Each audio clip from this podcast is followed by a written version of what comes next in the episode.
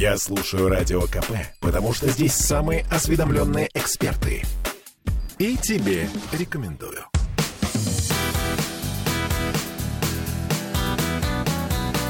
Легенды и мифы Ленинградского рок-клуба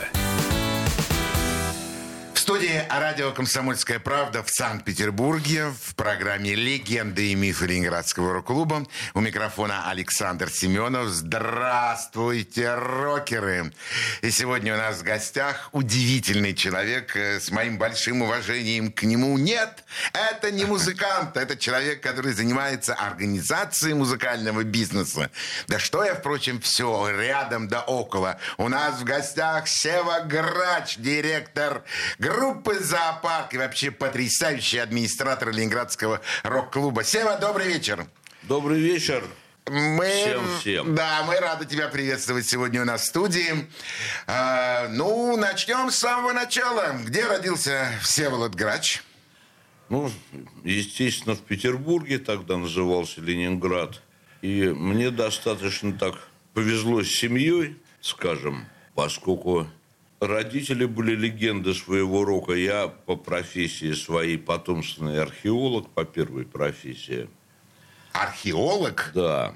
У меня папа археолог, мама археолог, и сам я заканчивал кафедру археологии в ЛГУ. ЛГУ? Да. Ага. Ну, ты так немножко перепрыгнул чуть-чуть. Где учился? В какой школе, в каком районе? Учился я, ну, в любимой Коломне или около того, где я сейчас живу школа номер 243. Ну, там была смена пары школ. Это где сейчас угол Крюкова канала и Союза печатников. Жил я частично в доме с атлантами на Крюковом, поскольку бабушка моя тоже была легенда, легендарный преподаватель классического танца, ученица Вагановой. И рос я между Эрмитажем, где работала мама, Кунсткамеры, где работал папа, и задворками Мариинки, где работала бабушка. Ну, уважаемые радиослушатели «Комсомольской правды», у нас сегодня не просто легенда, у нас сегодня легенда с, огромными, с огромной историей. Легенда, которая тянет за собой не только свое собственное творчество, а еще и, и работу своих родителей. Ты был хорошим учеником в школе? Да. Ну, как сказать, несколько шалунишкой, скажем так, просто... Ну, это, видимо, так от папы досталось. У меня по молодости была почти абсолютная память. Поэтому мне просто легко давалось еще бы и в школе, и в универе. Учитывая, что я лет с восьми ездил в экспедиции. Вместе с родителями? Да, сначала с мамой, потом где-то лет с 12 с папой ездил в Туву и Хакасию. Он был начальником экспедиции Саяно-Тувинской в зоне затопления ГЭС. И я все это застал еще не утопленное, а так. В юношеском да, возрасте. все нормально, а там была в зоне затопления куча памятников, которые надо было копать. Могу сказать, что я до сих пор с совковой лопатой в руках, ну, примерно как Эрик Клэптон с гитарой. О, хорошее сравнение. Опыт примерно одинаковый, много десятков лет. В школе у тебя были какие-то увлечения? Какой-то спорт, может быть, рисование? Да, ну я занимался фехтованием. Так, из того, чем занимался, а так... Фехтование чего? Шпага, рапира, а, сабля? Рапира, потом шпага. А где занимался? И, ну, я занимался в школе при Ленинском районе. Это сразу за Калинкиным мостом было, так что на границе районов. Вот. Потом, когда поступил в универ, тоже записался на фехтование. Ну, там это было так просто ну, да. попутно. Ну, тут, тут я какого-то уровня достиг. А так, в принципе, у нас же не было там все этих гаджетов и игрушек, поэтому футбол, волейбол, там, ну, хоккей, всякие прочие игры от штандера до казаков, разбойников, дворовые. То есть мы проводили на улице по 4-5 часов – да, Ур- помню. Уроки мне давались легко, стадион Лесгов-то рядом. Да, я. все рядышком. Зимой прям в коньках туда Дело ходил. в том, что хочу открыть маленький секрет. Мы живем э, с Севой буквально через, э, через, через речечку, ну, напротив друг друга, практически в Коломне. Потомственные и... коломенцы. По- потомственные коломенцы просто. Скажи мне, пожалуйста, ты поступил в универ самостоятельно с первого раза? Да. Без помощи родителей? Практически да. Единственное, что мама, когда прочитала мое школьное сочинение какое-то, а я всегда был так, ну, легко приспосабливался, даже тему помню. Она сказала, ну, что ты такое тут понаписал? Говорю, мам, 5 баллов будет точно. Но я знал требования учителя. А какая тема? Сейчас вспомню. Мурло Мещанина в ранних сатирических произведениях Маяковского. Пауза, мхаровская пауза. Да. Ну, я взял пару собраний сочинений, там прочитал предисловие, сделал компиляцию часа за полтора. И мама, когда увидела, что за это и правда пятерка, она мне наняла репетитора. Потому что, говорит, в универе это может не проканать. Но все получилось. А, да, ну, я язык подтягивал тоже так немножко, с, там уроки брал. То есть получается всем, что тебе деваться было некуда, археология перед тобой была вот Ну, во ну все да. твое лицо, что называется. То есть... Конечно. Я все услышал. И про рапира услышал, и про то, что был неплохим учеником, и, в общем, родителей слушался. Музыка была в школе Ну, у тебя? это даже, я бы сказал, не обсуждалось. Ну, как, я же проводил в экспедициях лет с 12 месяца по 4. Я всегда в школу опаздывал где-то на месяц. Ну, нагонял легко за 2-3 дня, потому что у меня действительно было все в порядке. Еще в универе на меня друзья спорили, что я смотрю на страницу любого гуманитарного текста и повторяю ее наизусть там за 10, 10 секунд смотрю. Проиграл два раза, но был очень А, ты интересно. просто обладатель феноменальной памяти. Ну, было. Ну, ладно, Было. Кое-что осталось. Да. Так где музыка-то появилась? В каком классе? Как услышал? Ну, э, очень по-разному, потому что в экспедициях всегда много пели. Пели, естественно, бардовскую классику. Да. Ну, человек, владеющий гитарой по тем временам, тогда еще семиструнка, это был вообще король и царь в одном лице.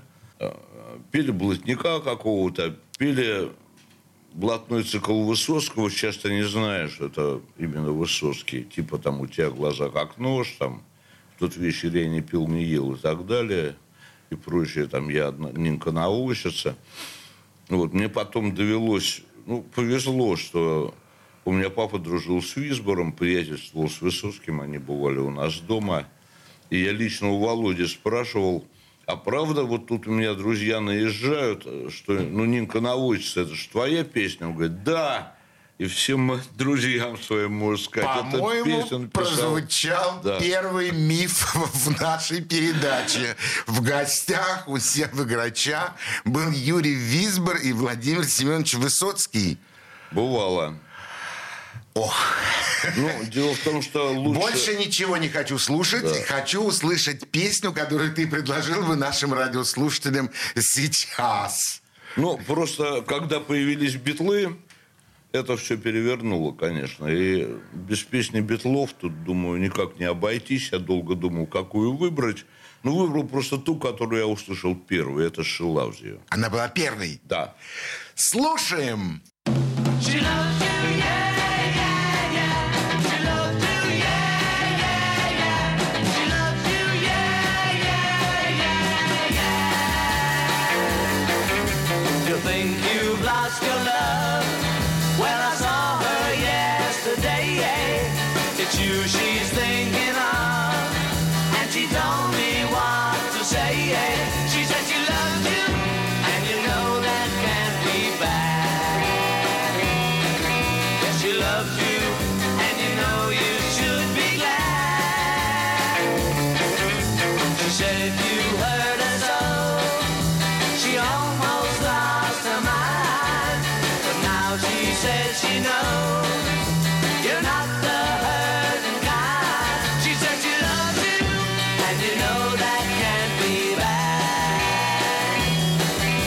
she loves you, and you know you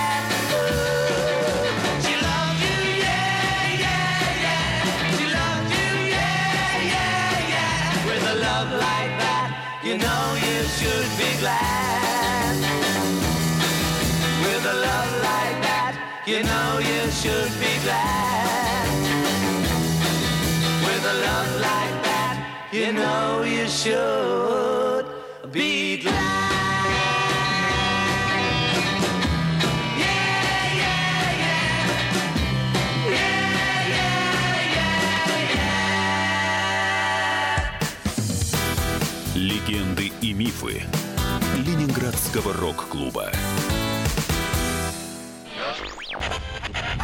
Попов изобрел радио, чтобы люди слушали комсомольскую правду. Я слушаю радио КП и тебе рекомендую.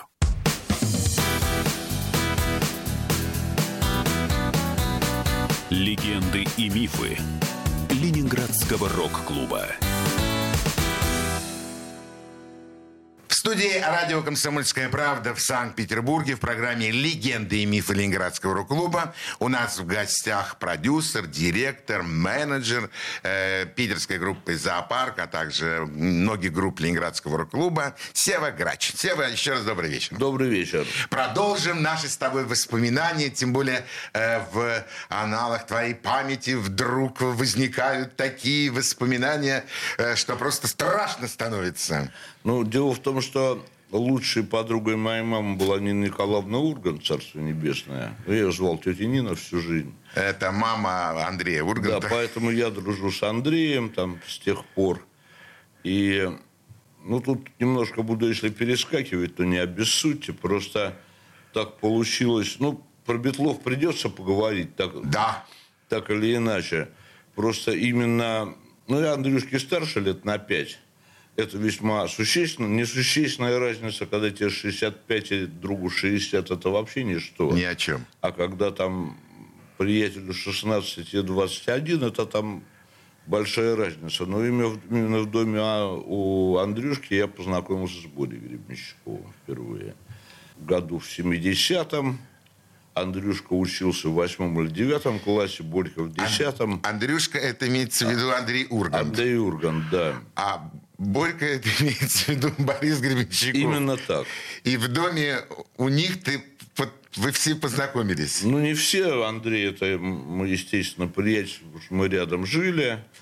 Тетя Нина жила на углу, ну, рядом с клубом филофонистов, Да. в соседнем Да, дворе. на Лермонтовском. Угол, Лермо- угол Римского, Корского и Лермонтова, Лермонтовского. Мы жили в доме с атлантами на Крюковом, ну, ровно 50 метров, там где-то 70. И там ты познакомился с Гребенщиковым. Да. Что, ну, Андрюша мне рассказывал, что вот есть такой чувак, который выиграл какой-то конкурс, кто лучше знает Битлз. Это там ну, 70-й год. Я говорю, да ладно. И приходит Борька в гости, мне Андрюша звонит, говорит, давай приходи, вот у меня друган тут пришел. И первые песни я от него услышал, это было до аквариума еще.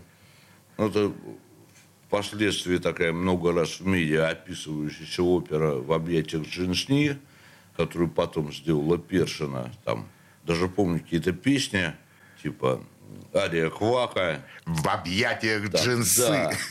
«Джинсни». Джинсни. Да, ну, приходил Жорж Гуницкий, тоже они тогда увлекались каким-то абсурдизмом. Да. Жорж какие-то первые пьески там пытался пописывать. Это я все помню хорошо. Это было, да, года за два до образования группы Какое «Аквариум». впечатление на тебя произвел Борис? Ну, а Боря сразу, это сразу покатило. Он действительно был сильно эрудирован уже тогда. Говорили много о битлах, ведь у нас информации не было никакой. Практически нет. 70-е годы. Мне просто, опять же, повезло благодаря бабушке балетной, потому что ну, у меня такое стойкое, ну, не отвращение, но довольно равнодушие к балету. Ну, когда вы в 6 лет посмотрите «Спящую красавицу» раз в 8, в полной версии, неудивительно. Зато ее звездные ученицы э, с гастролей с Мариинки привозили мне мой первый винил Битлов, Роллингов, все сейчас там. И так Как оно далее. Взаимовыгодно получается. да, первая коллекция винила, вот как раз, скажем, тот же Плис Плизмен мне привезла такая известная балерина Калерия Федичева, прима Мариинки, любимая ученица бабушки моей. Вот, а бабушка заканчивала училище за три недели до февральской революции. А как у бабушки фамилия? Тюнтина Лидия Михайловна. Лидия Михайловна Тюнькина. А Грачик твоя настоящая фамилия? Да, реально. Я всегда сижу, говорю, это у тебя кликуха, а я по паспорту. А я по паспорту Грач. Да. Слушай, ну, институт. Закончил Ну, институт? вот даже в школе, когда начались битлы, а у меня было там несколько винилов, но это по тем временам. вообще Богатенький там- ты был, Сева, Да, богатенький. Потом такая хорошая была первая коллекция, я впоследствии всю Вдул. Да, ну, меня там после уже универа пытались в армию забрать раз в пять. И в процессе она все... Ну, там за сотню пластинок было, в общем, так прилично. Серьезно? Да. Это в каком году у тебя было? Ну, в 74-м. в 74 году у тебя было более 100 Да, у меня э, был, долгоиграющих пластинок. да, весь Битлз, включая капитулиевские варианты 45-ки, почти весь Роллинг Стоунс, почти вся классика хад-рока, Джимми Хендрикс, там, Крим, которыми я увлекался. И ты сильно. мог это все слушать. Да. Тогда, когда хотел. Ну, естественно. Слушай, а но- гостей много было? В, то время, Да. в те времена. Ну, я много этого записывал, всякого разного. И, ну, друзьям, естественно, ну, был жидкий гонорар, понятное дело. 0,5. Но вообще по, по тем временам запись пластинки стоила там, ну, где-то... Три рубля. Ну, 2-3 рубля, да. Три рубля Были стоило. две группы, которые стоили пятерку.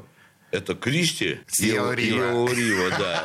Ну, у них, собственно, один альбом и Один, есть, да. да. И Шакимблю, Шашгара. С одной песней Шизгара. Да, это стоило пятерку так железно. И я частенько там ночь сидел, записывал, допустим, пять альбомов. Да, а бабушка мне привезла довольно приличный аппарат с гастролей в Японии. И у меня была магнитофон Айва по тем временам, вообще мечта.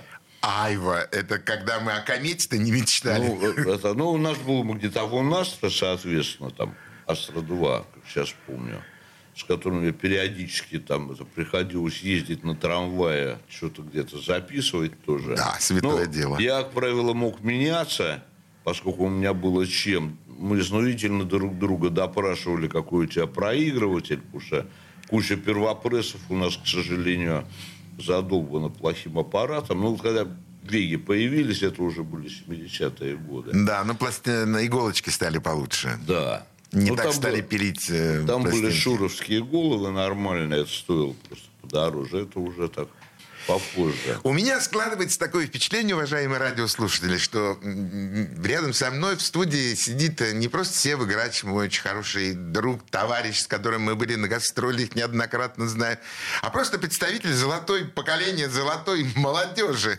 того времени, потому что, честно, я не могу похвастаться количеством 100 дисков, даже 50, и из многих моих знакомых, ну, не далеко не у всех было такое Ну, количество это вот благодаря музыки. балету.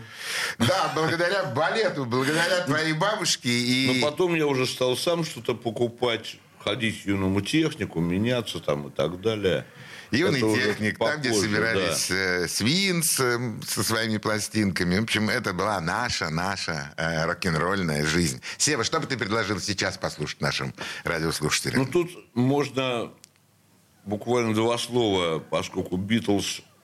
После Битлов все стали хотеть играть, все стали делать прически Битлз. Юный Макар страшно переживал, что у него вьющиеся волосы, и ему никак это не сделать. В общем, он кучу бриолина изводил, пока не появился Джимми Хендрикс, на которого он даже внешне похож. И тогда у него вот первый сценический образ у него был под Джимми. Цветные рубашки, грива вот такая. Это не миф? А, Ну, в 70-х годов, посмотри снимки, когда Да они я играли помню. Вот. И, ну, у меня было такое, я попозже расскажу, что я принимал участие в организации их подпольных концертов в 70-е. Сейчас мы услышим И песню. поэтому одна из песен, довольно редко сейчас исполняемых, но весьма актуальная, как и многие ранние песни Макара в наши последние три года, она называется «Маски». Слушаем, Поет Евгений Маргулес. слушаем. И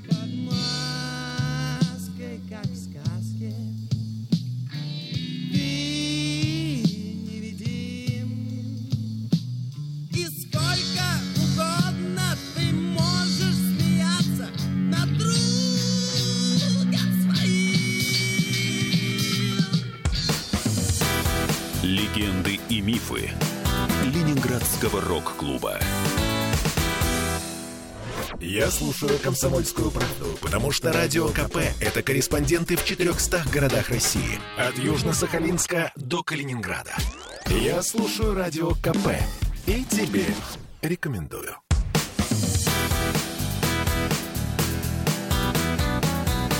Легенды и мифы Ленинградского рок-клуба. Студии радио «Комсомольская правда» в Санкт-Петербурге в программе «Легенды и мифы Ленинградского рок-клуба». У микрофона Александр Семенов, а у нас сегодня в гостях менеджер, продюсер, директор группы «Зоопарк» Сева Грач. Добрый вечер. И еще раз добрый вечер. Э, Сева, ну продолжим этот наш разговор. Вспомним машину времени Андрея Макаревича, Кутикова, Ефремова. Но Кутиков в моей жизни появился позже несколько. А и, конечно, А- Юрий... А, ну, Юра Ильченко там, А, да, Ильченко само собой. Ну, это я с ним... Ну, то есть вот уже вся эта рок-н-ролльная тусовка, поскольку я учился в университете вместе с еще одной легендой по имени Володя Рекшан, Владимир Ольгардович Рикшан, э, фронтмен группы Санкт-Петербург, был ну, у нас в гостях. Поэтому имел возможность на халяву ходить к нему на концерт. А это была группа номер один. Номер один. Первая, которая ну, не вышла по популярности за пределы Питера, потому что они в 73-м уже распались, но которая строила репертуар на своем исключительно русскоязычном как бы, материале. И благодаря тому, что мы учились на одном курсе, Володя же тоже заканчивал ИСТФАК, я имел халявный пропуск, что весьма ценилось, допустим, среди барышень. Я только хотел тебя спросить об этом. Понятное дело, да. Вот. И, ну, после Бетлов все стали играть. Все стали учиться играть, я в том числе, вон, до сих пор мозоли не сходит, иногда так. Ты стал учиться играть на гитаре. Конечно. В музыкальную ты школу не пошел? Я м, примерно с год проучился на классике. У кого-то, да? Да, в ДК, в ДК Горького. О, в ДК Горького, да. А, Ну, то есть мне там немножко поставили пальцы. Я даже мог по нотам что-то сыграть. Сейчас не помню, где чего пишется. Но как только я освоил там цифровку больше трех-пяти аккордов, я понял, что я всему научился. И уже умею конечно, играть да, всё. конечно, малолетний идиот. Вот. Но по тем временам это же было... э, Ну, все были, хотели быть как битлы, как сказал не самый последний в остроумии человек, опять же, Женя Маргулис, старинный мой дружок. Спасибо битлам, они обеспечили всех нас работой. О, точно. И он совершенно прав. прав. Совершенно прав. Абсолютно. Ну вот. И был такой момент, скажем, в Питере, когда группы первой волны, которые в основном играли фирму, И главное было, от вот, вот вышел и берут. А где-нибудь в играют Камтугеза через месяц, и тусовка туда ломилась, чтобы живьем послушать там. И наиболее приближенно к оригиналу это считалось самое крутое. Там Алика Садулин еще с Фламинго, потом впоследствии запрещенной группой, которые там Криден с альбомами выдавали. Э, И любимый номер был у него «Фая» Артура Брауна, вообще его любимый певец. Ну, Это вообще, у вас там Садулин и было. Битлз тоже любит. И... Да, ну, это было еще, когда он учился на архитектуре в Академии, до Орфея задолго, там студенческая команда же была.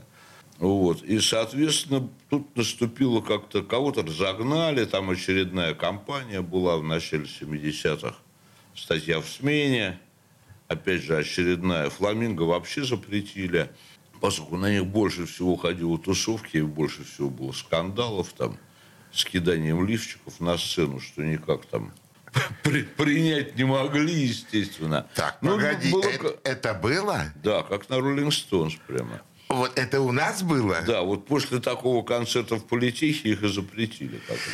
Э, хорошая новость. Там газетная группа «Фламинго» за непристойное поведение и провокации была расформирована. Там, по-моему, кто-то из них, то ли Исаев, то ли кто еще сказал, английский бы выучил только за то, что им разговаривал Ленин. Леннон. Я помню это. Вот. И э, Санкт-Петербург распался, Большой железный колокол распался.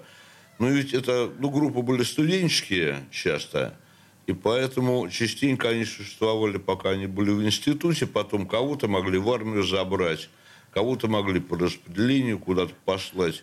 Кто-то вдруг женился, родил ребенка, и надо было зарабатывать деньги, и просто многие шли в кабаки играть, где многие сгинули к сожалению, или нанимались в какую-то филармонию.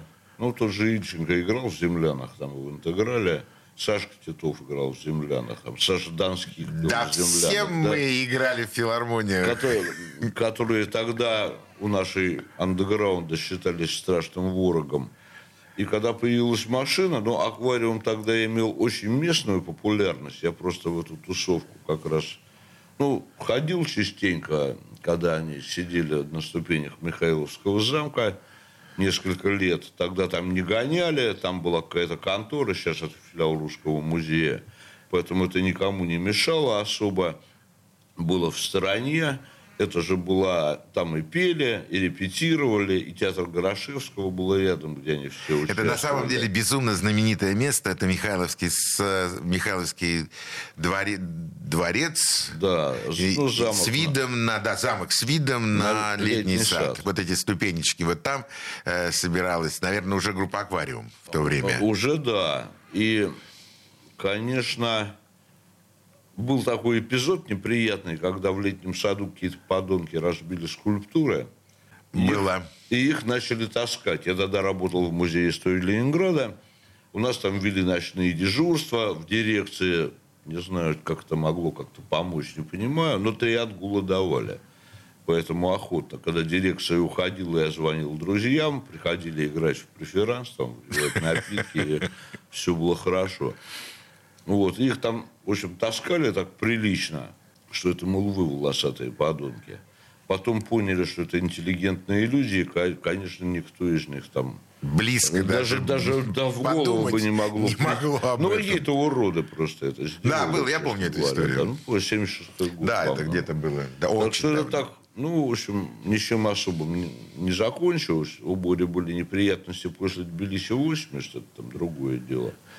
Его отовсюду выгнали из комсомола. А ты помнишь работы. первый концерт «Машины времени» у нас? Вот в я про него как раз и Да. хочу рассказать. А, Это 75-й, по-моему, год. Какой-то зальчик. В райо- Невском В районе. Невском районе, в районе улицы Бергольц. Называется этот зальчик «Кристалл». Кристалл, да. То есть Кристалл. Это, это не ДК Крупский. Это не ДК С нет, это- 1200 мест. Перед ними играли мифы, а их пригласил Да, совершенно верно. И э, мифы тогда у них был сумасшедший состав, Сильченко там, ну, вся классика. У них были дудки. Ну и Макар это в книге описал хорошо. У него же хорошая очень автобиография машины самовца. Что они просто боялись выходить. Гитарист сумасшедший поет там дудки, все дела. У них тогда было такое пауэр-трио. соответственно, Макар Маргулис, Женя и э, Сережа Ковагоя, Царство Небесное, который был вообще японец, на- на барабанах. Ну, Юрка чуть попозже появился, Ильченко. И сначала Гуля вообще задвинул бас куда-то под кресло и сказал «ни за что». Потом их все-таки вытолкали на сцену, полюбили их буквально сразу. И мне это настолько врезалось. Вот они начали... Я долго думал, какую песню выбрать из трех. Начали они с «Дня гнева», «Битва с дураками» актуальны до сих пор тоже. Как и многие ранние вещи Да, Макара. до сих пор актуальны. Или там тоже был балаган с марионетками. Если взять и внимательно послушать текст, углубляться не буду, но всем все понятно. Совершенно верно. Вот, поэтому я выбрал песню, которая ныне тоже актуальна, поет Женя Маргулис, вот она называется «Маски». Я запомнил сразу, сходу, вот с первого прослушивания песни, они там песен 5-6 спели, песни там три просто наизусть, вот с первого прослушивания. С первого раза. Обычно мне хватало трех-четырех раз. Ну, память была так- тогда, по- подчеркиваю, тогда. Вот. И э, я и битву запомнил, записей никаких тогда не существовало Нет, конечно. вообще. Вот. И появился в нашей жизни Юра Байдах, подпольный менеджер. Э, Он тоже заканчивал ИСТФАК, поступил с курсоводом работать к нам. Я тогда работал в просветотделе с Львом Яковлевичем Лурия, моим старинным другом, известным телеведущим, краеведом, историком. Ну, Лев Написавшим, Яковлевич Лурье, это известнейшая фигура в написавшим городе. кучу книг про Питер. Вот. Я и сейчас с ним сотрудничаю порой. Он меня попросил сделать экскурсию рок-н-ролльный Петербург. Вот я ее иногда вожу.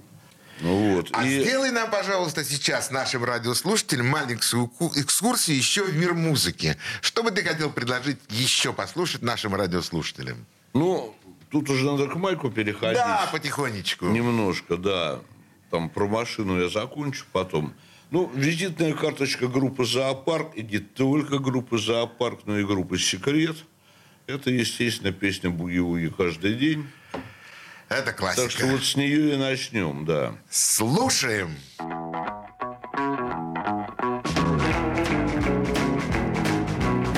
Субботний вечер, и вот опять Я собираюсь пойти потанцевать Я надеваю штиблеты и галстук шнурок Я забираю свою дверь на висящий замок На улице стоит ужасная жара Но я буду танцевать буги-вуги до утра Ведь я люблю буги-вуги Я люблю буги-вуги Я люблю буги-вуги. Я люблю буги-вуги. Я люблю буги-вуги, я танцую буги-вуги каждый день. Но тут что-то не так, сегодня я одинок.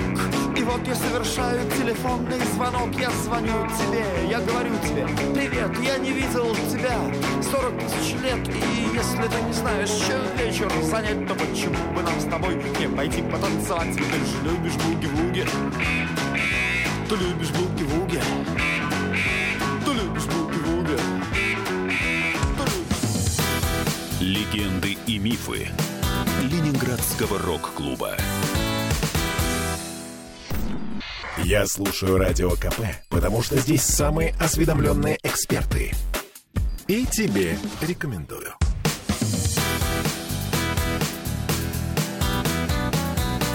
Легенды и мифы Ленинградского рок-клуба. В студии радио «Комсомольская правда» в Санкт-Петербурге в программе «Легенды и мифы Ленинградского рок-клуба». У нас в гостях менеджер, директор э, группы «Зоопарк» э, Сева Грач. Сева, ну, расскажи, да расскажи, пожалуйста, про «Машину времени». Ну, так получилось, что Юрка Байдак, он же был подпольным менеджером, но его ясно- интересовали деньги по большей части. А, но он и до сих пор, собственно, работает в шоу-бизнесе. Да знаю я Юру да, Байдака и- Знаешь его прекрасно. Он был у Вот, нас в ну, мы его учили водить экскурсии, но я ему весьма благодарен, что меня познакомил с машиной. И мы до сих пор там, в общем, ну, скажем так, В хороших отношениях, в отличных отношениях. Просто когда ему нужен был народ на подпольный концерт, ну как все это делалось? Это вроде описано, и там у Володи Рекшана в книжке «Полный кайф», и у Макара в воспоминаниях. То есть организаторы брали какой-то ДК, платили взятку директору. Ну, надо было заплатить гонорар машине, оплатить им дорогу. нанять аппарат. Но это все стоило там порядка, ну, тысячи рублей, условно. Большие деньги по тем Очень говоря. большие деньги. Да. «Жигули» 5 тысяч Ну, стоило. э, совсем про всем. Э, И он меня обычно просил, зная, что я человек, ну, скажем так, Коммуникабельный. аб- абсолютный экстраверт и гиперкоммуникабельный, там, Сева, можешь привести там 150 человек по трехе? 50 копеек с билета твои. Меня деньги, ну не то, чтобы они всех всегда интересуют, но, в принципе, заработок как таковой меня не интересовал. Мне было страшно интересно их творчество. Это была такая вот свежая струя. И они Питер сносили просто... Ну, у нас альтернативы тогда не было. Аквариум еще соки не набрал.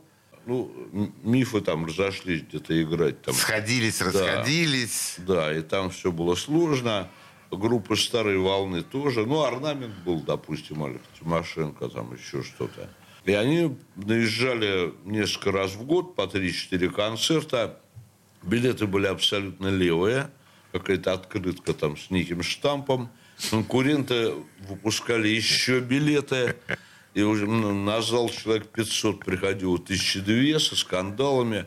Каждый примерно третий, четвертый концерт могли повязать менты. Просто, просто таки напросто таки. Вот. Но я этот свой полтинник, который получал, я радостно его пропивал с музыкантами, мне было приятно общаться, и я себя рассматривал как такого, ну, культуртрегера, скажем так. Мне хотелось, чтобы максимально большое число людей это услышало. Я обычно звонил знакомым барышням и говорил, приведешь 10 человек по трехе, пойдешь бесплатно. То есть это все примерно организовывалось примерно так. И таким путем, в общем, там 100-200 человек на каждый концерт я набирал довольно легко. Сева, ты после института пошел работать. Да, я пошел работать в Петропавловскую крепость экскурсоводом. Э, Ты в один экскурсии. Да, ну, года три, наверное. Вот с Левой Лурье, а также с Юрой Бедаком.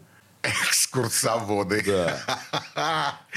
Мы даже с Левой написали песню гимн экскурсовода, помню, да какую-то там. Ну, это святое дело. Корпоративный проект. Ну, мы несколько песен с ним писали на корпоративные капустики в крепости. Ты вошел в мил- мир рок-н-ролла вот через машину времени, через вот это Нет, звучание раньше. конечно.